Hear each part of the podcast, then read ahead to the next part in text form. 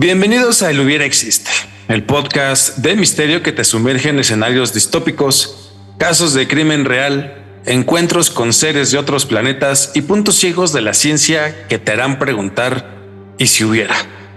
Tengo que dar la bienvenida, como siempre, a mi oráculo utópico directamente desde Puerto Rico, David Emil. Saludos, espero que todo el mundo esté excelentemente bien y que hayan tenido un espectacular cierre de año y el 2024 viene con todo, así que vamos a darle. Mi nombre es Henry Lira, su guía de cabecera en este viaje a través de lo desconocido. En este año tenemos como objetivo convertir esto ya en una marca, así que estén pendientes, háganos recomendaciones y cuéntenos cuál sería su hubiera perfecto para este 2024. Pues mira, eh, yo siento. Yo hice, yo hice una, una, una encuesta. Eso te iba a decir. En, en Instagram. Sí lo vi. Y este, en primer lugar, salió como un, hack, un hackeo informático masivo. Pues algo así como está de moda la epidemia. la inteligencia artificial, así que yo creo que hay que darle un poquito más a esos temas. Full. hackeo de seguridad nacional, eh, defensas eh, por países dadas de baja, intervenidas. Y en segundo lugar quedó eh, pues nuestro tema favorito y tema que vamos a tocar el día de hoy, que es una invasión alienígena. Oye, pero por ahí hay un, hay un hubiera chido que a lo mejor es bueno ir preparando porque supuestamente hubo un hackeo intergaláctico, mano. O sea, hubo es una, una raza, parece que alienígena, que intentó hackear eh, eh, programación de acá, de, de, de, del mundo, y se enteraron y lo, lo, intentaron, los intentaron sacar. Así que vamos a ver. Ese estaría, ese estaría cabrón para nuestro nuevo formato de pesadillas sonoras. Recuerden que eh, Van a estar saliendo también de dramatizaciones eh, con actores y actrices que pues, hacen una historia envolvente para todos ustedes, para todos ustedes, adicional a este formato del Hubiera Existe Podcast. Pues sin más preámbulos, comencemos con este increíble podcast.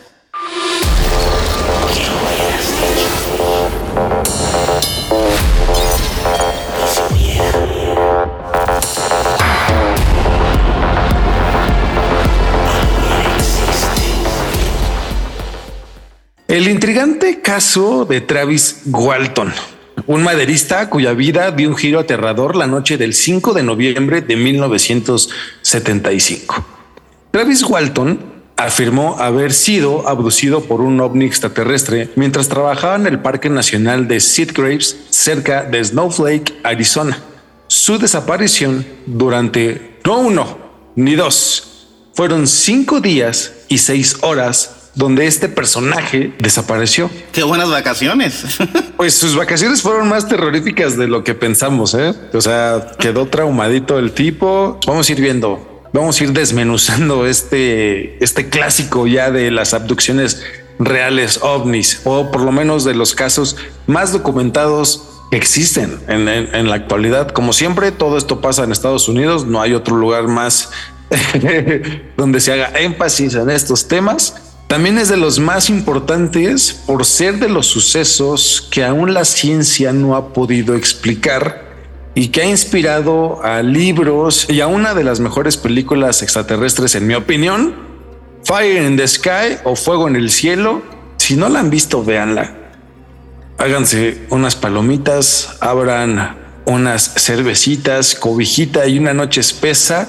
De verdad hará que se pregunten ¿Y si hubiera? Uy, ya se me antojó una agüita horchata. ¿La has visto? ¿La has visto esa? No.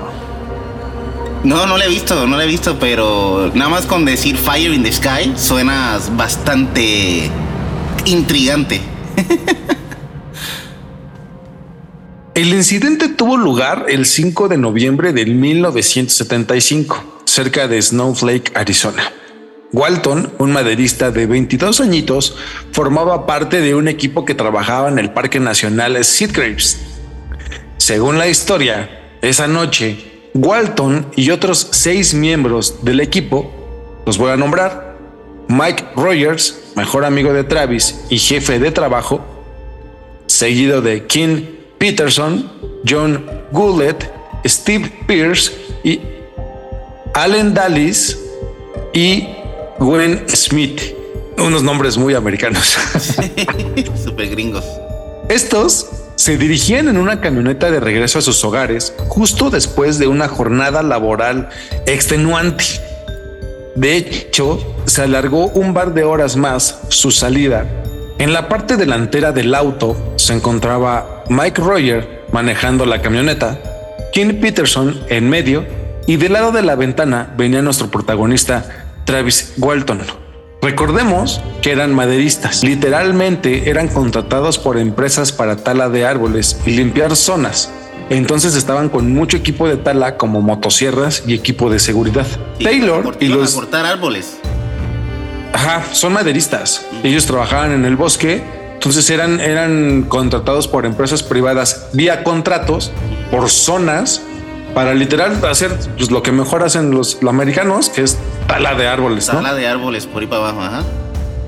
Tala, de árboles, pues justo para empezar a construir, hacer parques, eh, pendejadas así. Papel de baño. Papel de baño, papeles, exacto.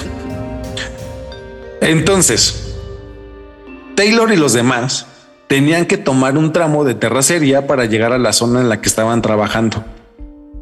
Al final de la jornada, recuerden que se quedaron un par de horas extras más.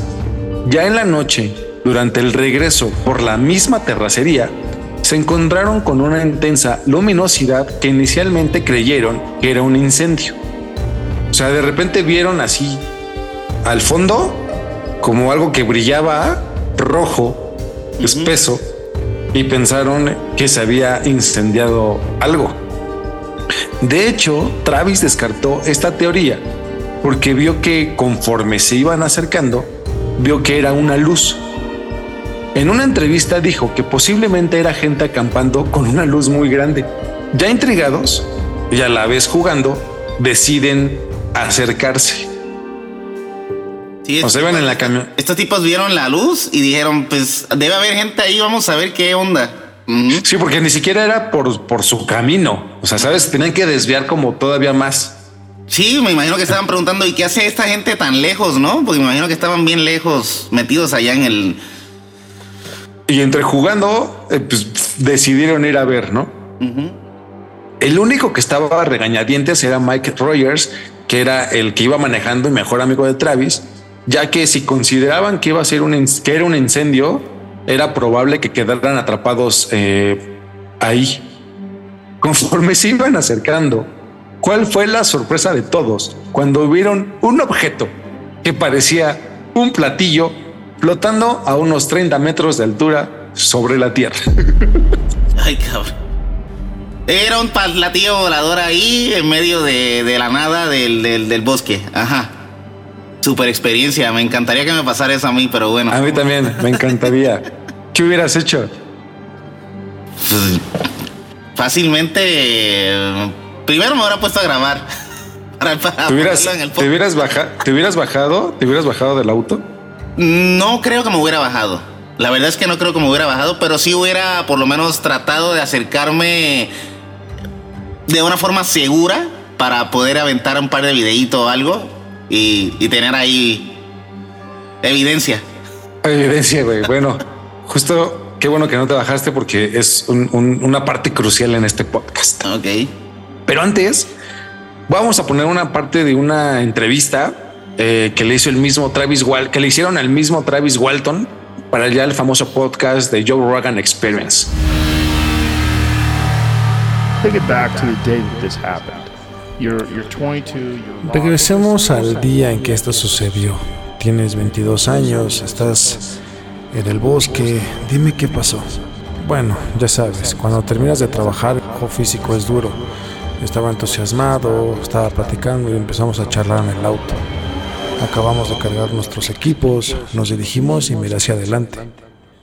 Primero vi este tipo de brillo a través de los árboles. Pensé que no eran gran cosa, Tal vez pensé que había algunos cazadores acampando en la colina Tal vez era una luz brillante de una tienda de campaña. Pero parecía algo realmente extraño. Me llamó la atención y uno por uno y los otros chicos del Lejico empezaron a decir, ok, vamos. Al principio fue solo una especie de curiosidad ociosa. Pero conforme irrumpimos en el claro y pudimos ver la fuente de este brillo, simplemente, ya sabes, quiero decir, fue alucinante al instante. Y inexplicablemente salí del camión y corrí hacia aquella cosa.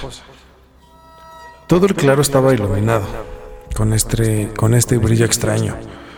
Es realmente difícil para cualquier artista o película intentar duplicar el brillo extraño que había allí. Hizo que todo pareciera realmente muy, muy espeluznante, ya sabes. ¿Podría darle un color? Era una especie de color dorado o verdoso, pero con una especie de suavidad que no era como rayos de luz, era solo esta neblina de luz y parecía provenir de una parte específica del platillo. Me intriga muchísimo aquí dos cosas. Una, la neblina iluminada, espesa, color oro. Imagínate esa parte de la... Eh, esa luminiscencia, ese baño que está cayendo sobre un claro en un bosque. Y que él lo siente, lo empieza a narrar inclusive como, como muy espeso, color oro, ¿no? Como con unas partículas bastante brillantes y que como que dentro de este baño va todo como muy lento. Oye, pero eh, se, me, se me hace bien parecido a... Es el incidente de Shank Harbor, güey. Ah, ese, ese. Y justo cuando entra, güey, cuando entran al agua, deja como una, justo una especie aceitoso color oro verde. Exacto, como, exacto. Como que, que, eso ya lo hemos narrado en otros podcasts. Nosotros fielmente creemos que es el como parte del combustible de, de estas cosas. Ajá. Puede ser, puede ser. Por eso te digo que coincide perfectamente con, con esto. Y si nos vamos todavía más atrás, güey, en investigaciones coloquiales misteriosas, güey, eh, los Anunnakis, acuérdate que ellos pues, es tan preciado el oro, ¿no? El, el, el metal. Les, les, encanta extraer oro por todos lados. Exacto. Ajá. Eh, pero bueno, ese es otro, Uy, otro podcast. Posible presencia Anunnaki, ¿tú crees? El segundo tema que me llama mucho la intención de esta entrevista es que él logra ver un ovni de aspecto metálico, ¿no? Pues nuestra historia continúa cuando Travis Walton sale de la camioneta con curiosidad porque pues muy chiles. Eh, él esperaba que al acercarse justo el objeto se alejara. Sin embargo, el objeto comenzó a moverse y a emitir sonidos aterradores. Ya no era este sonido como agudo, güey. Ya era un sonido como de. Sí, ¿Sabes? Como, como, como, de agresividad, como que te. Ándale, güey. Como que. A partir tu madre, ajá. Ah, exacto. Como si el ovni, como si un güey te pitara en el carro ya enojado. Ajá. Está como el pitido amistoso, como. Plac, plip, plip. Y luego ya está el culero, ¿no? El pi, pi, quita, o sea, sí, chinga estás, tu ya, madre. Ya estás en área restringida, papá. ¿Qué pasó? Justo así, güey. Me imagino como que le estaban pitando, güey. güey. Sin embargo, el objeto comenzó a moverse, lo que hizo que se cagaran todos literal del miedo. Cuando estuvo debajo de Travis, un rayo de luz apareció repentinamente en la parte inferior de la nave y lo golpeó contra la tierra. O sea, lo empujó, güey, y lo dejó congelado, a, o sea, prácticamente ahí, ¿no? Uh -huh. Dejándolo, y esto lo dice eh, todos los testigos que había, recuerda que hay seis testigos allá adentro en la camioneta. Este rayo aparentemente lo dejó muerto, lo dejó inconsciente. Walton afirmó haber experimentado una especie, una especie, de choque eléctrico que lo dejó paralizado. Los otros seis hombres, asustados, huyeron a toda prisa en su camioneta, No, dejando, dejando a Travis Walton ahí, güey.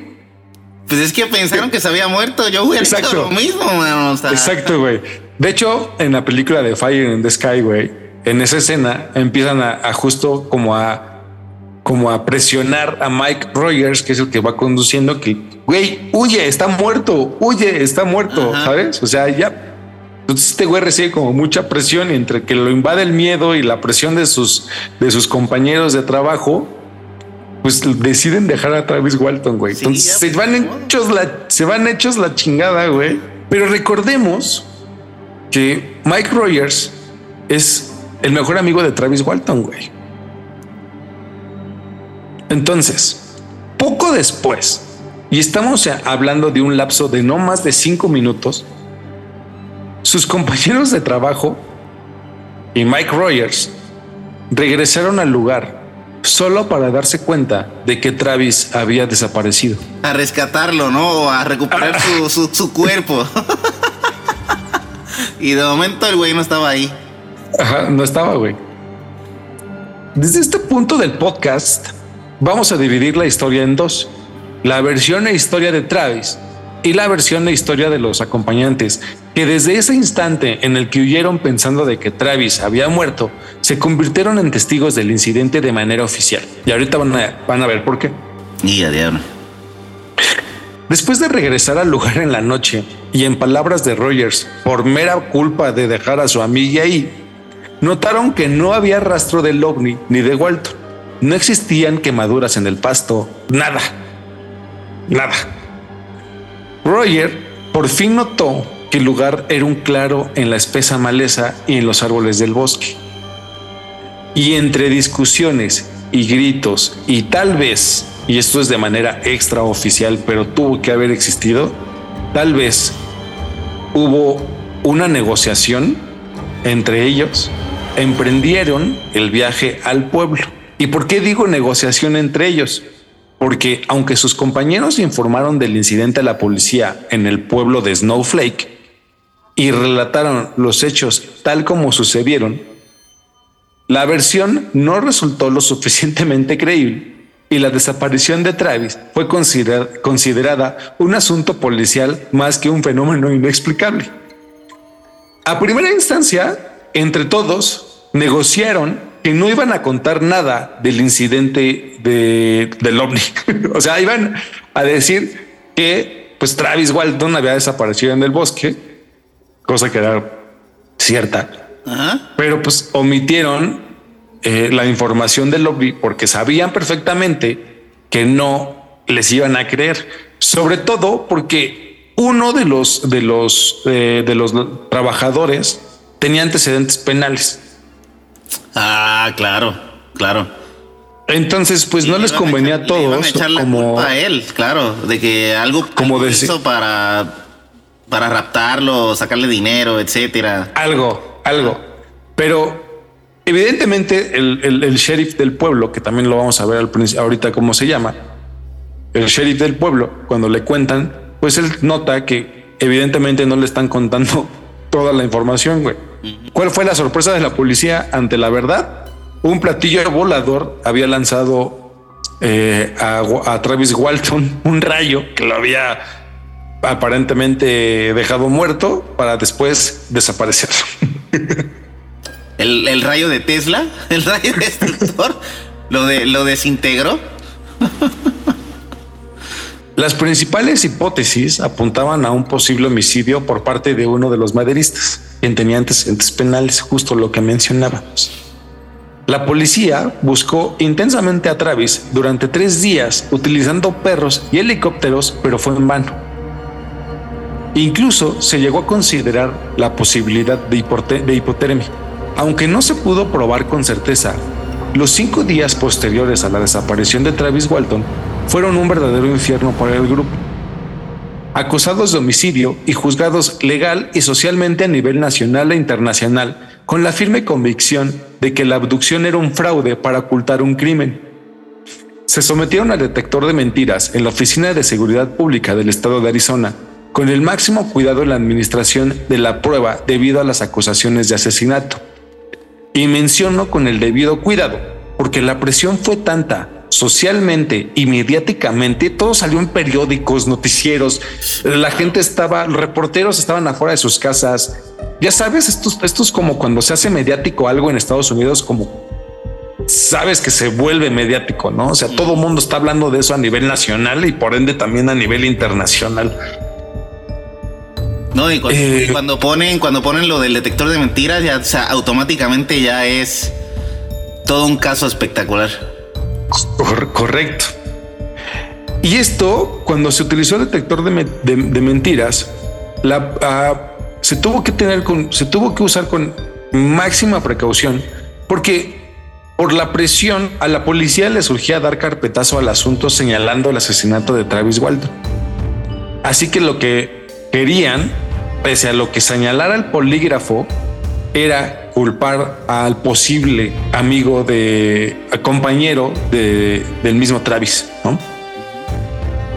Mike Rogers, recordemos que era el jefe de trabajo de los demás y mejor amigo de Travis, hizo un pacto de confianza con la única persona que conocía en la policía, el sheriff del pueblo, Marlin Gillespie, que fue como el sheriff del pueblo que siempre veía y conocía a todos. Fue Marlin que le dio la palabra a Rogers de que las pruebas del detector de mentiras serían supervisadas por él mismo. Y correcto. Eh, para los que nos están viendo en YouTube, voy a poner el archivo adjunto. O sea, lo están viendo en pantalla. Es como, como todo lo, un reporte de todo lo que él vio. Al parecer, Mike Rogers dijo que mientras le aplicaban el polígrafo, C. Gilson parecía ser un creyente después de que ya tres de estos hubiesen pasado la prueba. Todos pasaron la prueba y no a excepción de uno, pero sí eh, fueron inconclusas las pruebas, que fue este compañero de Travis Walton que tenía antecedentes penales. Y esto fue porque al parecer, pues él se puso nervioso y e intentó hacer trampa en el polígrafo. Tú puedes hacer trampa en el polígrafo haciendo eh, ejercicios de respiración. Entonces, por ejemplo, ah, cuando te preguntan algo, inmediatamente cuando te están preguntando, respiras hondo. Entonces, cuando respiras hondo, pues justo no, no sale alterado, pero justo sale inconcluso. El sheriff Marlin Gillespie, el cual no les creía al principio y los interrogó y los supervisó bajo promesa con Mike Rogers, Cuando interrogó por separado en habitaciones aisladas, no encontró contradicciones y en virtud de la solidez de los testimonios cambió de opinión. En un periódico estadounidense dijo, I'm sure they saw the UFO. Es decir, estoy seguro de que vieron un ovni. Obviamente había muchos escépticos del caso. El linchamiento social por parte del pueblo era tanto que muchas personas se dedicaron a tirar la historia en conjunto del ovni. Y aquí es donde digo, si esto fue un montaje, déjenme decirles que fue uno de los que hasta la fecha no se ha podido comprobar. Ah, eso no fue un montaje nada, pero bueno. después de cinco días de infierno mediático para Mike Rogers, Ken Peterson, John Goulet, Steve Pierce, Allen Dallas y Dwayne Smith, el lunes 10 de noviembre a medianoche, Grant Neff, cuñado de Travis Walton, recibió una llamada de lo que parecía ser Travis Walton desde una cabina telefónica en la gasolinera de Herbert. Inicialmente sintió que era una broma, porque hacían llamadas no nada más a Mike Rogers, sino a todos los compañeros de Travis Walton, hacían bromas sobre el acontecimiento del ovni, sobre que eran Travis Walton, usurpándolo, bla, bla, bla, bla, Cuando sintió que era una broma, escuchó la voz débil de Walton pidiendo ayuda, y esto no le permitió correr riesgos. Grant salió con Duan para encontrar a Walton en el suelo de la cabina telefónica. Todavía con la misma ropa, Walton estaba asustado temblando, con barba, más débil, desconcertado y hablando incoherencias sobre seres extraños.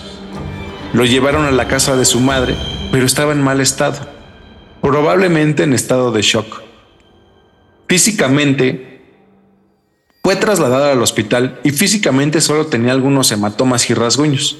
pero mentalmente estaba bastante inestable y desconcertado. A ver, a ver, a ver, pero espérate, espérate. Vamos por pasos. El tipo. Eh, eh, eh, empezaron, entrevistaron a los güeyes cinco, eh, cinco días. Durante esos cinco días. Exacto, durante esos cinco días. Y terminando esos cinco días, aparece Walton. Terminando cinco días y seis horas exactamente, el cuñado de Travis Walton recibe una llamada telefónica Y, y lo encuentran tirado en un. En un y le dicen, y le dicen, es- este, acepta una llamada por cobrar porque tienes que hablar a una operadora. Ajá. Y le Collect. dice sí. Y le dice sí. Tiene una corazonada él, contesta y se da cuenta que es Travis muy, eh, muy débil. Él piensa que es una broma, pero no quiere correr riesgos y decide ir. eh, decide ir a porque Travis le dice: Oye, güey, estoy aquí en una gasolinera Ajá. muy cerquita de Heber y junto con Wayne Smith, que es uno de los acompañantes y amigos también de, de Travis Walton, deciden ir y lo encuentran, güey, en una cabina tirado, Ahí en una cabina tele- tirado, güey, tirado a mi- ahí en la pinche noche, güey. Cinco días y seis horas después, güey. Con la misma ropa, con más barba, medio, medio madreado, pero, pero vivo, güey. Y traumado, ¿no? Y traumado. Ok. Ahora, regresemos al día del incidente. En otras palabras, y ya de manera oficial en este podcast, La versión de Travis Walton. regresemos a la abducción de Travis Walton.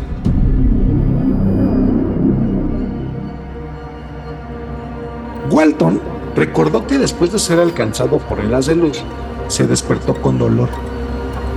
Tenía sed y sentía como si estuviera acostado en una mesa de hospital metálica, Sudando, sudando por el aire húmedo.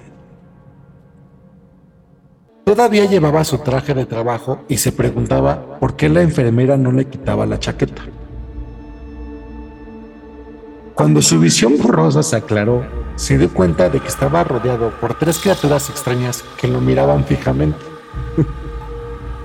Sus ojos eran demasiado grandes, con iris grandes de casi una pulgada de diámetro, sin pestañas ni cejas. Walton, con la fuerza que había recuperado, Walton, con la poca fuerza que había recuperado, apartó a uno de ellos con facilidad. El humanoide se sentía suave y esponjoso. Medían menos, de 5 pies de altura, aproximadamente un metro y medio centímetros, delgados, frágiles, débiles y estaban cubiertos con una piel que parecía, y en sus palabras, como envoltura de dulce. Sus manos eran pequeñas y carecían de uñas, mientras que sus cabezas estaban calvas y extraordinariamente grandes para sus cuerpos pequeños, excepto por los ojos. Todo su cuerpo parecía, y en sus palabras, cito, su cuerpo parecía inmaduro.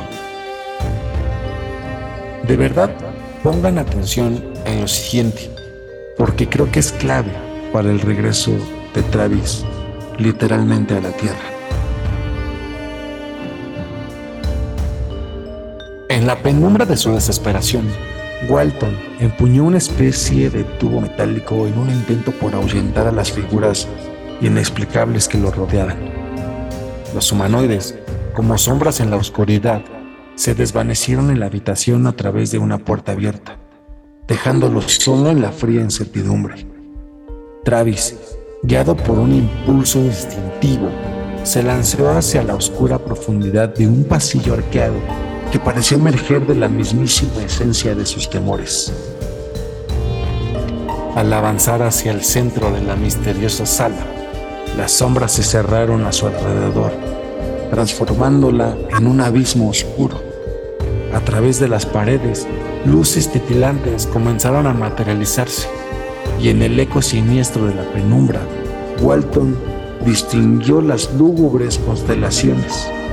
Fue ahí que Walton se dio cuenta que sus sospechas eran ciertas. Estaba en una nave espacial. un temor latente se apoderó de él, obligándolo a avanzar con cautela hacia el borde del abismo.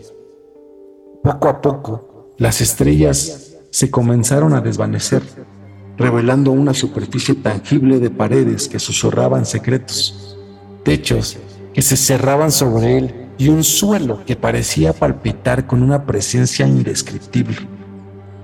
Dirigiéndose a una puerta en busca de escape, buscó frenéticamente una especie de control que nunca apareció. Al regresar a la silla abandonada, un susurro distante se apoderó de la sala, acompañado por el crujir de una puerta entreabierta. Ante él surgió una figura colosal un titán oscuro de más de seis pies de altura, sin rostro ni voz que respondiera a las interrogantes desesperadas de Walton. Lo condujeron por estrechos pasillos. Walton quedó paralizado. Lo condujeron por estrechos pasillos hacia una pequeña cámara, donde las sombras susurraban secretos olvidados. Al salir, se encontró ante la inmensidad de una posible segunda nave, un monstruo de aproximadamente 60 pies de diámetro Travis se encontraba en un tipo hangar con varios platillos en su interior. El camino era transitorio. Siguieron caminando. De repente, llegó a la blancura escéptica de una segunda sala. Ahí, en ese espacio clínico, tres figuras humanas, repito, y hago énfasis en esto, humanas, o por lo menos eso parecían, se alzaban en la penumbra, dos hombres y distinguió a una mujer. La mujer lo condujo hacia una mesa, donde intentó resistirse al enigma de la esfera del tamaño de una pelota de golf, emulando una máscara de oxígeno. La mujer aplicó esta máscara que no tenía cables y que estaba que parecía estar y que parecía estar cortada hacia la mitad lo aplicó con cuidado en la nariz de Walton. Walton forcejeó por liberarse, pero la debilidad lo envolvió súbitamente y la oscuridad lo abrazó como un manto helado. Al parecer, a Walton lo habían sedado. Cuando su conciencia retornó, el frío pavimento bajo su cuerpo era un recordatorio cruel de su desconcertante experiencia. Yaciendo boca abajo, el gélido viento le devolvió la conciencia. Alzó más la mirada a Walter. Una luz blanca se filtró, apenas perceptible antes de extinguirse en la fría noche. La duda nubló la mente de Walton. ¿Se apagó la luz o se cerró una escotilla, cortando el acceso a esa iluminación efímera? La revelación final acechaba en las sombras. Un disco plateado, un disco plateado flotaba en silencio sobre el asfalto. Su presencia más ominosa, su presencia más ominosa que antes, elevándose verticalmente hacia el cielo, desapareció de su vista en un parpadeo cósmico, dejándolo solo, dejándolo solo en el eco perturbador del silencio nocturno y en la inquietante sensación de que lo desconocido había tejido su presencia en las sombras de aquella noche maldita. Hoy en día, Travis Walton es considerado un ufólogo. Él ha dedicado su vida junto a Mike Rogers a hacer conferencias y a tratar a personas que han sido abducidas por extraterrestres. Él tiene una lista de consecuencias psicológicas, de traumas, en el cual ha podido ayudar a muchas personas que dicen haber sido abducidos por alienígenas. O sea que literalmente esto le cambió la vida. Digo, literalmente le cambió la vida, ¿no? Es correcto. Muchas personas creen que es una de las conspiraciones mejor ejecutadas por Travis Walton y sus seis amigos, porque empezaron a recibir muchos pagos para dar exclusividad de esta historia su primer pago, y está la foto, también los que están viendo en nos están viendo en plataformas de video, lo, verán aquí en pantalla, eh, están recibiendo un cheque por sus primeros 2.500 dólares en aquel entonces. Wow. Cada uno, un cheque. Eso fue. Deben haber sido un par de miles más en esta época. Ha lucrado con esto. Creo que. Y si hubiera. Y si me hubiera pasado a mí, yo creo que hago lo mismo. Una película, se lo vendo a Netflix, hago libros, hago un podcast, hago un podcast. Claro. Ahí está la idea, esto es la super creatividad, chus. Plásmala en un papel, claro que sí. Esta es la, estas son las declaraciones que han durado desde el día uno que Travis Walton regresó literal al planeta Tierra. Y justo hacer énfasis en que Travis tiene un desfase de tiempo perdido. Para él no han pasado cinco días y el informe médico señaló que, recibió algún tipo de alimento inusual. Eh, es decir, eh, eh, intravenoso. tiene marcas o tenía marcas como si tuviera aparatos en los ojos, no, porque tenía moretones alrededor, como si lo estuvieran obligando a ver algo y este y pues recibió algún tipo de alimento o, lo mantuvieron este vivo durante cinco días por una sonda. ¿no? A lo mejor se lo pusieron en el, en el, en el ano, no sé, en el pit, del pene. Oh, de seguro es en alguna parte del brazo, siempre es como un supositorio, no sé. No. Güey, ¿cómo lo hago todo misterioso y al final la cago con uno de mis estúpidos comentarios? Ah, está bueno, está bueno, pero no, se supone que lo que yo lo que he visto es que lo, se ponen por debajo de la muñeca, han habido en el brazo, o sea, y son como capsulitas o cosas de metal que generalmente nunca pueden encontrar eh, qué, qué, qué metal es, ¿no? Correcto. Ajá. Y así, la pregunta persiste en la mente de Walton y en la de quienes buscan descifrar los misterios más allá de la realidad conocida. ¿Qué revelaciones yacen en la penumbra de esa noche eterna, esperando a ser desveladas por aquellos valientes que se aventuran más allá de los límites de lo desconocido?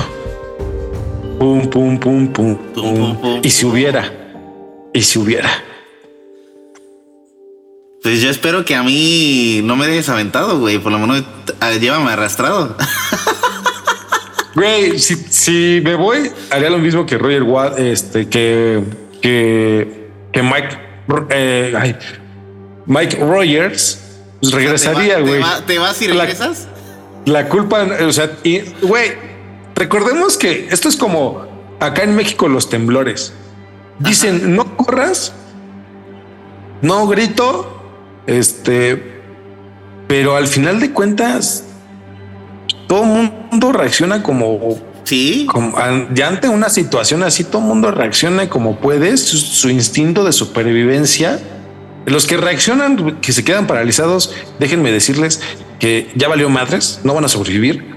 Eh, pero para todos aquellos que corren, güey, pues de manera muy intuitiva está bien, güey. O sea, esto es supervivencia. Güey.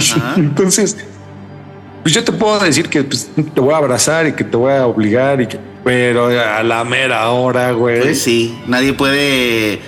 Eh, te, puedo dejar ahí, güey. Lo que sí te puedo, eh, eh, este, asegurar es que viviría con culpa si, si murieras o ya no te encontráramos nunca. Pues está bien, por lo menos en los sueños te debo salir porque caramba. Sí. Exacto, güey. Viviría con culpa de mi mejor amigo, lo dejé. Pero, este, pero estoy vivo y me echaré unos tacos también. Está bien, por lo menos que te acuerdes comiendo tacos que yo existí y que me llevaron, y que me llevaron los extraterrestres. Así es. Mi nombre es Henry Lira. Junto al oráculo utópico David Emil, concluimos este portal llamado El Hubiera Existe Despídete, amigo. Pues eso te toca a ti. No, despídete tú también, güey. Ah, este, pues muchas gracias por escucharnos y, ver y seguir con nuestras ocurrencias y nuestros eh, informes mediáticos sobre extraterrestres. Así que, pues, muchísimas gracias. Seguimos en comunicación. doble contenido semanal. Recuerden, este formato de podcast va a estar adicional a Pesadillas Sonoras, que son prácticamente historias envolventes. Pónganse audífonos, cuidado si van manejando actores y actrices de Puerto Rico y mexicanos y mexicanas que están realmente cabrón. De verdad, escúchenlo. Eh, estén pendientes de los capítulos y pues nada. Agréguenos, en, todas las redes sociales, por favor, y, y repártanle ahí, envíenle a todo el mundo. Compártenlo, compártanlo. A toda la comunidad, para que crezca esta comunidad y Correcto. nos lleguemos, nos llenemos todos de cosas intrigantes que nos gustan. Esto fue el Hubiera Existe Podcast. Y recuerden que sin esta expresión no existirían las consecuencias del presente. ¿Y en dónde estarías si eso hubiera existiera? Feliz 2024. Besotes.